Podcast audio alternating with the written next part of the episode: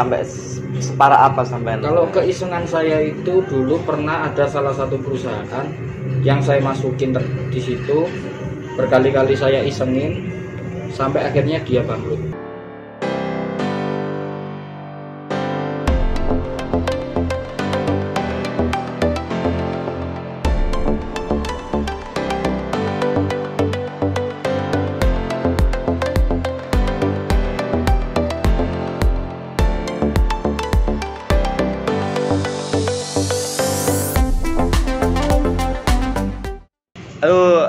Assalamualaikum warahmatullahi wabarakatuh. Jumpa lagi dengan saya Cak Pras. Kali ini saya bersama Boeng dari Suca 3 ya. Campak. Suca 4. Suca 4 dulu pernah melalang buana di Jakarta. Mas Boeng, apa kabarnya Mas Boeng? Alhamdulillah baik. Jadi ini ses, em, menagih janji ya. Iya lagi jalan. menagih janji kita sudah eh, Mas Boeng sudah di Jakarta. Sebenarnya Mas Boeng ini latar belakangnya bukan hanya stand up comedy pemirsa. Jadi ternyata dia juga dulu adalah eh, apa namanya IT, IT yang terutama di bidang jaringan. Mungkin bisa dijelaskan sedikit tentang apa yang pernah digeluti sama Mas Boeng. Di tahun berapa itu ya? Ya sekitar 2002 lah, 2002 2003. Itu saya mainan MIRC. 2002, 2003. Ya, Aku antara 2003. 2003. Pakai ID apa dulu namanya? Tetap. Bambung Bambung. triple six Sampai sekarang di ERC? sekarang. Di ERC. sampai Si, jelasin tentang MRC ya. Itu bisa dikunci nggak biasanya? Kalau dulu kan aku kalau main bisa, MRC sampai sekarang tetap sama bisa bisa dikunci ya. masih tetap sama Oke oke. Sekarang. Terus akhirnya ketemu-ketemu sama teman-teman dari, Nah, dari situ seluruh karena pada dasarnya saya itu orangnya senang cangkruk senang nongkrong senang ngobrol nah, akhirnya mudah bergaul sama mereka-mereka yang ada di channel istilahnya jadi Siap. kalau di zaman sekarang mungkin room ya bahasa Ya, namanya channelnya hashtag apa itu? Tag apa? Channel apa? waduh banyak sih channel saya dulu Hmm. ada di Soerabaya Soer apa ya? Soerabaya terus ada di Pulside terus Surabaya Hacker Link Canda Surabaya nggak ikut ya? Janda Surabaya nggak ikut kebetulan Enggak. saya tukang rusuh di sana Oh, tukang rusuh. iya tukang tukang ngekick. bukan tukang mungkin saya nyamar jadi cewek Oh, nyamar gitu. jadi cewek. iya Minta pulsa. Eh, Minta belum pulsa. oh, gitu. Hmm, biasanya kalau ngumpul-ngumpul itu bahas apa aja, Cak Boy? ya nggak nggak jauh dari nama room sih sebenarnya Hmm. kalau yang dibahas waktu itu Soerabaya ya rata-rata semua di situ orang-orang Surabaya yang di luar channel Surabaya yang gede karena ada Surabaya, channel iya. Surabaya Nah. nah, kita bikin Soerabaya Aku dulu juga punya channel privat namanya Kantor Surabaya. Jadi cuma aku sama ownerku aja chatting di situ. Zaman dulu sudah ada Yahoo Messenger sebenarnya ya. Tahun 2003 2003 2003 saya baru kerja di sebuah warnet yang sekarang jadi McD-nya Rungkut. oh siap Namanya Warnet Dewata. justru saya masuk kerja di warnet itu 2008 2008 2009 Kalau ceritain masalah. MRC berarti kan suka main Scrabble ya? ya saya Nah, kenal sekarang. dunia scripter itu juga dari Skrip. Nah, waktu itu tertarik bermain script itu dari zamannya Friendster. Script ini maksudnya HTML kayak kode-kode. XML. Macam-macam. Iya, jadi bikin Times Ya. Friendsternya Bahasa gitu. script itu di dalamnya bisa Java, bisa PHP, Hmm. bisa HTML, Hmm. macam-macam. Jadi eh, mulai tahun 2003 sudah mau mulai mengerti tentang coding dan Tentang coding. hack lah minimal ya, gitu. ya. minimal tentang hack. Ah, tapi sampean ini berada di tingkatan mana? Hack ini kan ada macam-macam, ada white hat, black hat, atau abu-abu, ada kan? Ada tiga tiga golongan. Nah, ini yang Terus- ditanya siapa nih? Jenengan, sampean ini Karena gini, karena saya di dunia IT itu punya tiga apa ya istilahnya punya tiga kepribadian. hmm, Kalau sampean tanya Bambungnya, hmm, yang ID Bambung, itu dia orang yang hanya bisa ngomong. Hmm, Jadi dia nggak tahu apa itu skrip. ah, Dia itu iya, hanya tahu bercanda di dalam room. iya, Oke. Terus kalau yang kedua itu ada yang namanya Morgyu. Oke. Nah, kalau Morgyu ini untuk yang black. black hair. Ya. Oke. Black hair itu oke lanjutin terus terus white headnya Nah, terus whiteheadnya ini aku pakai nama Mr. Boeing. Mr. Boeing Ya. white hair. Jadi ini tidak masalah ya sampai membuka Nggak ada masalah, karena itu kan masa lalu. Iya masa lalu ya. Jadi ini sekarang dari tiga kolang ini sampai masih sudah topat atau masih jalan di beberapa salah satu golongan tersebut. Kalau untuk Morgyu-nya udah total saya tinggal sejak 2011. 2011 masih belum ada undang-undang ITE ya. Masih belum ada undang ini. Begitu Ya. masuk 2012 undang ITE masuk. Oh iya iya. Mulai di apa di Masalah kartu kredit dan Ya. sebagainya itu. Oke. jadi bener-bener tak tinggal. Sisi gelapnya itu separah apa sih sampai hingga akhirnya berkata tobat di dalam dunia black hat? Kalau saya sih bilang bukan tobat ya. Karena saya merasa tidak berdosa waktu itu. Hmm. Nggak Jadi ngerti nggak- dosa lah ya. Nggak ngerti dosa. Ibarat iseng aja ya. Jadi nggak kalau dibilang tobat ya nggak tobat sih. Karena nggak ngambil uangnya siapa-siapa di sana. Ah, ah. Cuma ibaratnya iseng sudah mampu mengcrack sistemnya orang gitu. Mm, benar. Sampai sampai apa sih? Eh, sampai separah apa sampai Kalau keisengan saya itu dulu pernah ada salah satu perusahaan yang saya masukin di situ berkali-kali saya isengin sampai akhirnya dia bangkrut Hmm.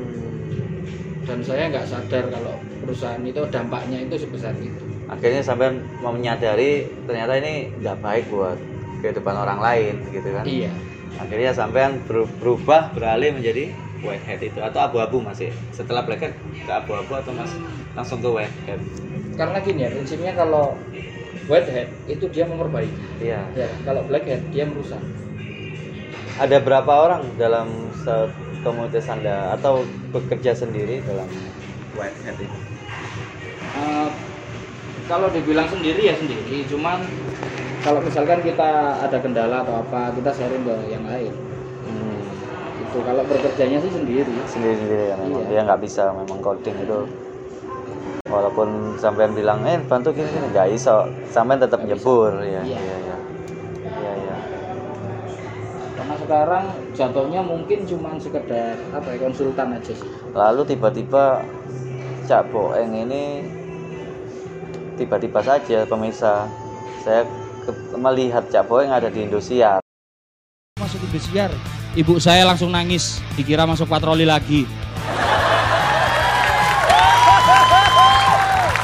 Terima kasih, saya Boeng to be continue.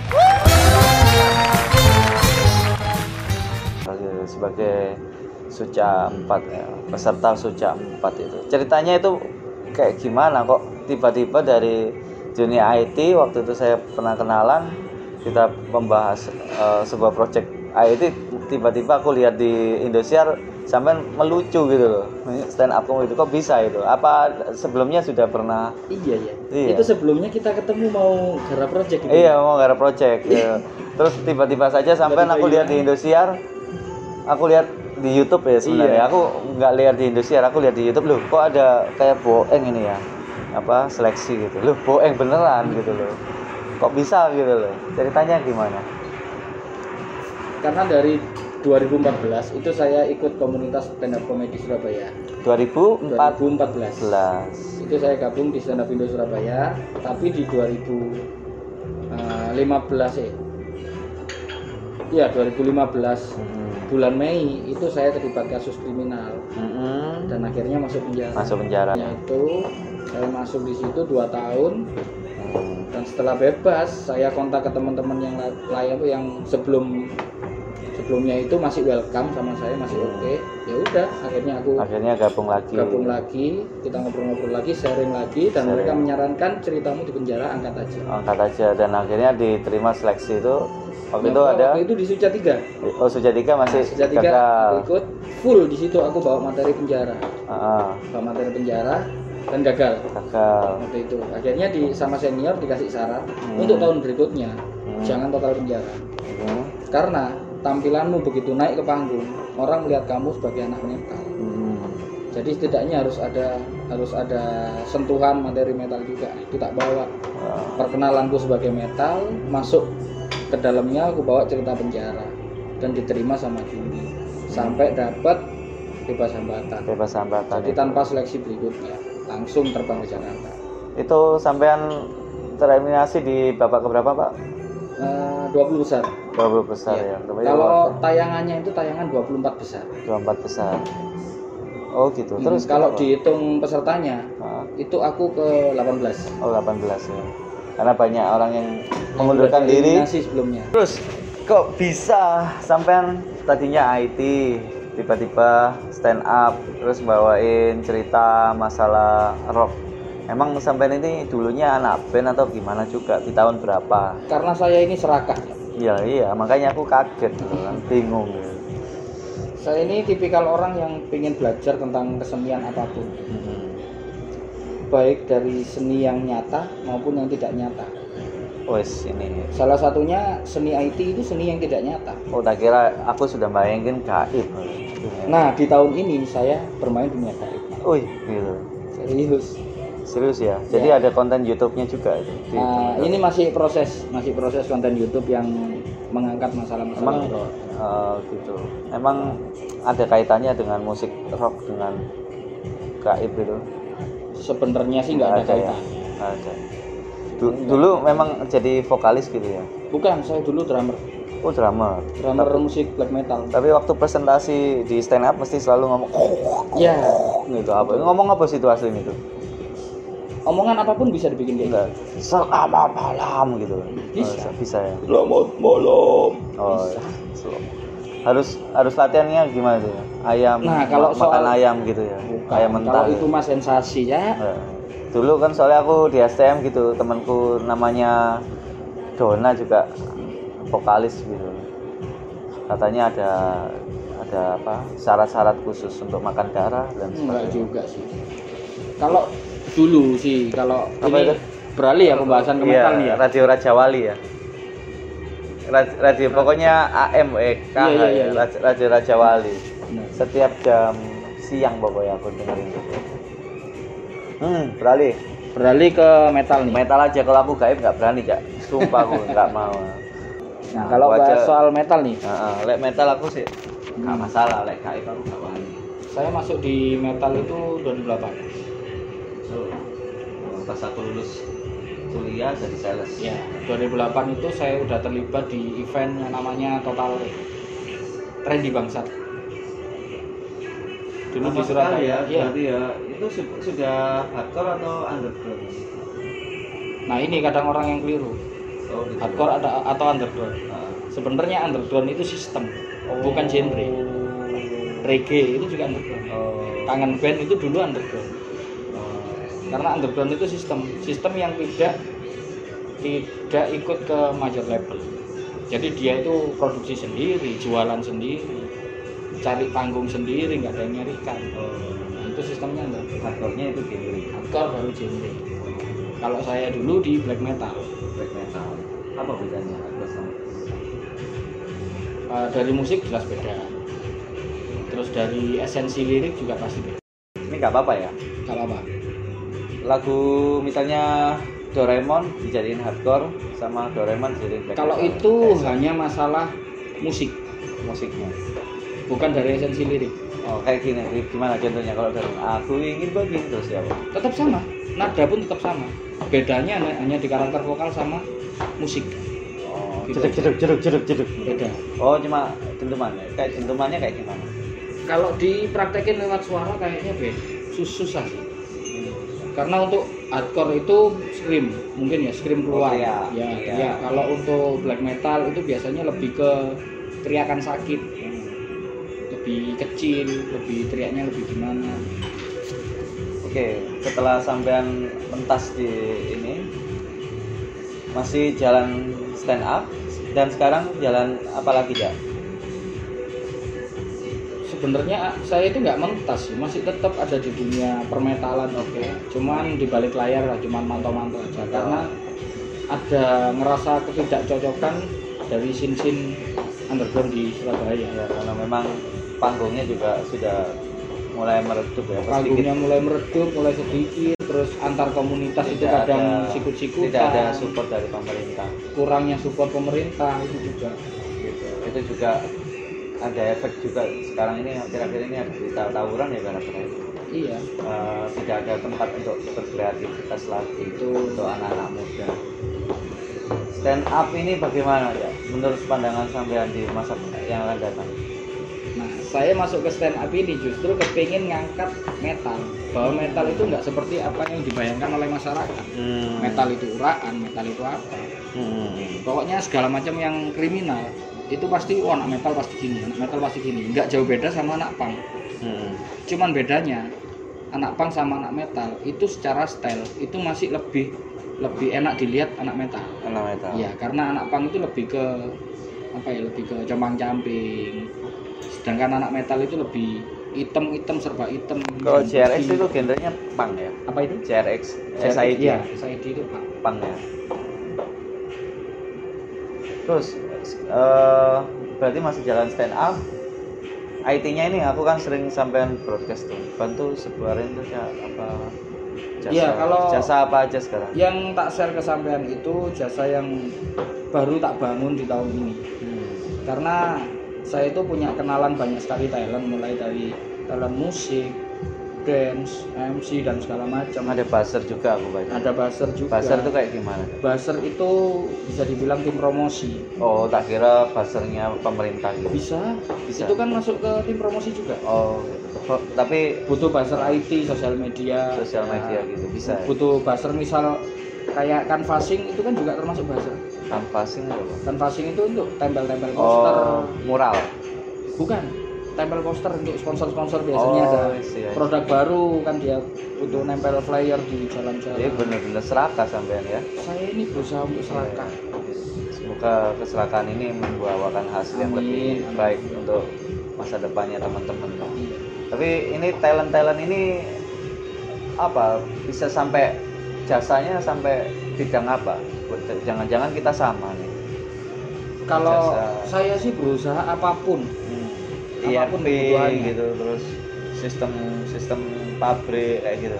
Apa pun. Apa apa? Kalau saya itu berusaha apa pun, apa pun yang klien minta, saya itu berusaha ada. aneh kan ya jadi nggak kelihatan cak poing ini masih yo gondrong kayak hardcore ternyata programmer yang memiliki tim yang handal saya sendiri waktu itu ya agak ragu waktu kenalan waktu pertama-tama itu ya cak ya ragu tiba-tiba kita komunikasinya ya nyantol-nyantol terus ya ternyata memang tidak bisa diragukan dan sebenarnya kalau di Surabaya ini programmer-programmer semakin menipis ya karena menurut saya aku sendiri mencari programmer sekarang susah untuk merangkul sebuah Iya, karena Nah, kenapa gini, ya?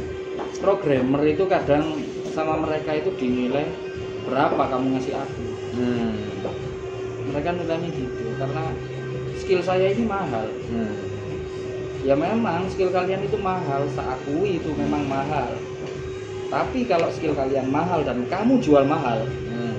klien bakal cari yang lain. kliennya luar negeri semua ya Untuk sementara ini sih masih belum ada. Karena yang kemarin-kemarin sudah lepas gara-gara aku ada di dalam penjara.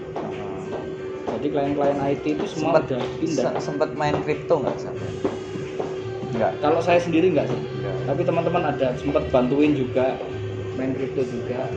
Soalnya sekarang ini yang lagi diandalkan di bidang IT-nya apa yang yang ingin sampai ingin andalkan sekarang Kalau dari saya sendiri sebenarnya sudah berhenti untuk jadi apa ya untuk jadi eksekutor. Nunggu berarti Saya Nunggu. sendiri berhenti untuk jadi eksekutor dan jatuhnya lebih ke konseptor. Iya berarti nunggu nunggu ada permintaan dulu baru sampai Hmm. baru konsep jadi konsultan Baru gitu. saya konsep nanti kira-kira siapa ini orangnya yang cocok untuk mengerjakan proyek ini. Hmm. Gitu. Ada pesan-pesan khusus nggak buat teman-teman yang pernah apa ya pernah merasakan mungkin sampai pernah merasakan susahnya sampai jadi boeng ada pesan-pesan khusus nggak? Untuk teman-teman ini yang mungkin aja yang sekarang ngefans sama sampean. Yang dulunya memang juga pernah merasakan penjara yang merasakan hardcore. Ingin ingin ingin apa ya? Ingin mendapatkan bahasanya panutan dari panutan itu loh Pesan saya sih gini ya. Jangan jadi boeng. Oh jangan jadi boeng Karena boeng itu serakah. oh ya Fokus dalam satu hal. iya Ya memang sih keserakahan itu kalau semuanya jalan, kita yang enak. iya tapi nggak akan mungkin bisa Enggak terjadi semulus itu. jadi tetaplah fokus Tetap fokus. Jadi kalau memang niatmu serakah, siap lapar dalam waktu yang cukup lama. jika kamu serakah harus siap Lapar dalam waktu yang menanggung lama. seluruh resiko yang kamu ambil itu ya. Karena dari ketidakserah apa dari keserakahan itu akan timbul ketidakfokusan Tidak fokusan. terhadap tanggung jawab pekerjaan anda ya. Pemirsa jadi pesan-pesan dari Cak Boeng jangan jadi seperti Cak Boeng tetaplah fokus dan jangan serakah. Mungkin kira-kira ini waktunya nggak terlalu banyak podcastnya mungkin bisa diatur waktu yang akan datang dan cari waktu yang lebih baik lagi. Mungkin nggak di tempat ini mungkin bisa aja di luar kota ya Cak Boeng Iya. pas sampai di Jakarta aku ya pas di Jakarta pas sampai di Jogja aku pas di Jogja Atau mungkin gini kan Cak Pras ini lebih lebih banyak di Surabaya ya. ah iya betul betul Lebih banyak di Surabaya dan saya kebetulan juga masih di Surabaya. Mhm. Kalau kalian ada request, kepingin saya bahas apa, ah, ah, boleh. yang dikhususkan, difokuskan satu pembahasan, komen. ah iya boleh boleh nanti tidak keberatan ya Cak Boy. Kita bisa komen ya masalah IT masalah apa. Kan ini Masalah kebetulan- apa pun. kebetulan juga ini channel baru saya ya di Cak Pras. Saya nyoba lagi. Sebelum sebelumnya saya nge-review hotel soalnya. Tapi agak bosen ya nge-review hotel nge-review cewek cantik itu malah bosen. Gitu. Oke gitu aja pemirsa. Sampai ketemu lagi di waktu-waktu yang akan datang. Saya Cak Pras undur diri. Saya Boeng. Terima kasih and to be continued. continue